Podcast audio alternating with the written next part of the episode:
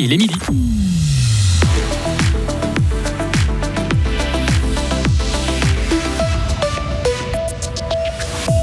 Un trou de 4 millions au budget de la ville de Fribourg pour l'an prochain. Les élus doivent le valider ce soir. L'envolée des prix de l'énergie incite les propriétaires à abandonner le mazout au profit des pompes à chaleur ou du chauffage à distance. Et puis la fête est finie pour Elisabeth Baumschneider. Elle s'installe aujourd'hui à la tête du département de justice et police. Météo, demain euh, pluie le matin, atmosphère venteuse étant perturbée jusqu'au 24, accalmie le jour de Noël. Maël Robert, bonjour. Bonjour.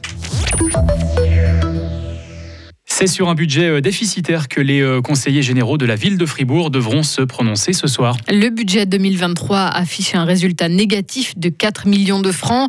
Le trou aurait pu être plus important encore, mais la commune fribourgeoise peut compter sur certaines réserves pour limiter la casse.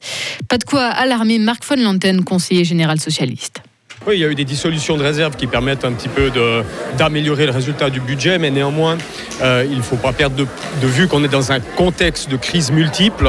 Il y a eu la crise du Covid, il y a eu euh, il y a maintenant l'inflation, les répercussions de l'invasion russe euh, de l'Ukraine en termes énergétiques, en termes d'approvisionnement, de coûts des matériaux.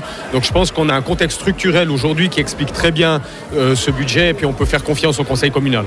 Justement, dans ce contexte d'envolée euh, des prix de l'énergie, les propriétaires immobiliers font davantage attention à leurs dépenses énergétiques. Et ça dans toute la Suisse, à juste titre. Selon l'Association des entreprises électriques suisses, la moitié des fournisseurs augmentera les tarifs pour les ménages d'au moins 30% l'an prochain. Mais alors concrètement, comment faire baisser sa facture? Le sondage réalisé par Comparis nous donne aujourd'hui quelques éléments de réponse, Sarah Camporini. Eh bien, c'est en matière de dépenses d'électricité que les propriétaires interrogés concentrent particulièrement leurs efforts. Ils sont en effet plus de la moitié à limiter plutôt fortement leur consommation, par exemple en relevant le thermostat de leur réfrigérateur. Certains ont même été plus loin. Environ un quart des sondés ont carrément acheté un nouvel appareil au cours des six derniers mois et abandonné leur ancien frigo trop gourmand en énergie. Réduire sa consommation d'eau chaude est aussi un bon moyen de faire des économies. C'est en tout cas ce que pensent près de 45% des personnes interrogées qui font désormais très attention sur ce plan-là. Se chauffer autrement qu'au mazou, ils sont là aussi nombreux à y songer. Plus de 40% des sondés envisagent de passer à des systèmes alternatifs comme la pompe à chaleur et le chauffage à distance ou encore l'énergie solaire, encore largement sous-exploitée puisque seuls 3% des propriétaires suisses l'utilisent pour leur chauffage. Mais la situation pourrait bien changer quand on sait que le prix du mazou a augmenté de 26% et celui des granulés de bois de près de 50% depuis le début de l'année. De quoi donner matière à réfléchir et à agir. Le prix du gaz, lui, sur le plan européen, après un pic très haut, est retombé. Il reste cependant plus élevé qu'avant l'invasion de l'Ukraine par la Russie au mois de février. Le Covid a été euh, la troisième cause de décès en Suisse l'an passé. Comme en 2020, indique l'Office fédéral de la statistique aujourd'hui, le coronavirus arrive derrière les maladies cardiovasculaires et les cancers. Le virus a touché plus les hommes que les femmes. Au total, il a causé 8% des décès en Suisse en 2021.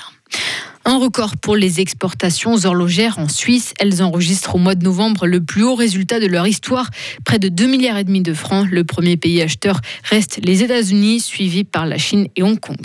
Passage de témoins au Palais fédéral à Berne ce matin. Karine Keller-Souter a remis les clés du département fédéral de justice et police à la nouvelle ministre, Elisabeth Baumschneider. Transition sobre, pas de déclaration, juste une photo et un échange de cadeaux.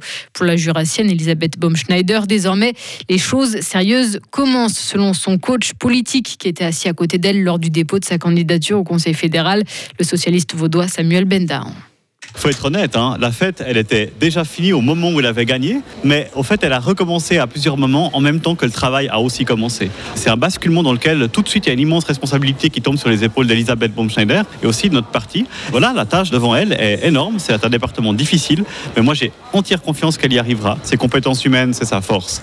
Il faut être clair, c'est pas parce qu'on est sympa, c'est pas parce qu'on est chaleureux, c'est pas parce qu'on est ouvert et qu'on sourit qu'on n'est pas compétent. Et Elisabeth Baumschneider est quelqu'un de sympa et que les gens adorent et qui peut volontiers travailler avec elle, mais c'est aussi quelqu'un qui a déjà, depuis des années et des années, dirigé des dossiers, géré des projets, et donc il y a aussi cette compétence carrée qui est nécessaire pour réussir. Et quant à l'autre nouveau conseiller fédéral, Albert Rochetil, s'installera vendredi au DTEC, le département de l'environnement, des transports, de l'énergie et de la communication. Deuxième journée euh, de grève en une semaine pour euh, les infirmières britanniques. Elles tentent d'obtenir de meilleurs salaires alors que l'inflation dépasse les 10% au Royaume-Uni. Leur mouvement est soutenu par deux tiers des Britanniques selon un sondage publié ce dimanche. Une popularité qui met la pression sur le gouvernement britannique jusqu'ici inflexible. Éric Zemmour, débouté par la Cour européenne des droits de l'homme, elle valide la condamnation par la justice française du polémiste d'extrême droite. Condamnation pour provocation à la discrimination et à la haine religieuse envers la communauté musulmane. Après des propos tenus à la télé sur France 5 en 2016, Éric Zemmour avait déjà été condamné en 2011. Plusieurs autres procédures sont en cours. En Allemagne, fin euh, de l'un des derniers procès de l'époque nazie. Une ancienne secrétaire d'un camp de concentration a été condamnée à deux ans de prison avec sursis. L'accusée est âgée de 97 ans aujourd'hui.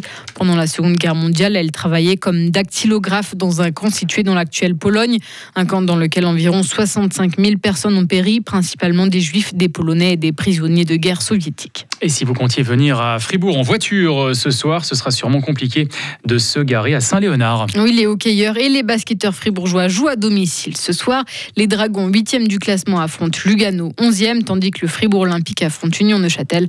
On en reparle tout à l'heure dans le journal des sports. Retrouvez toute l'info sur frappe et frappe.ch.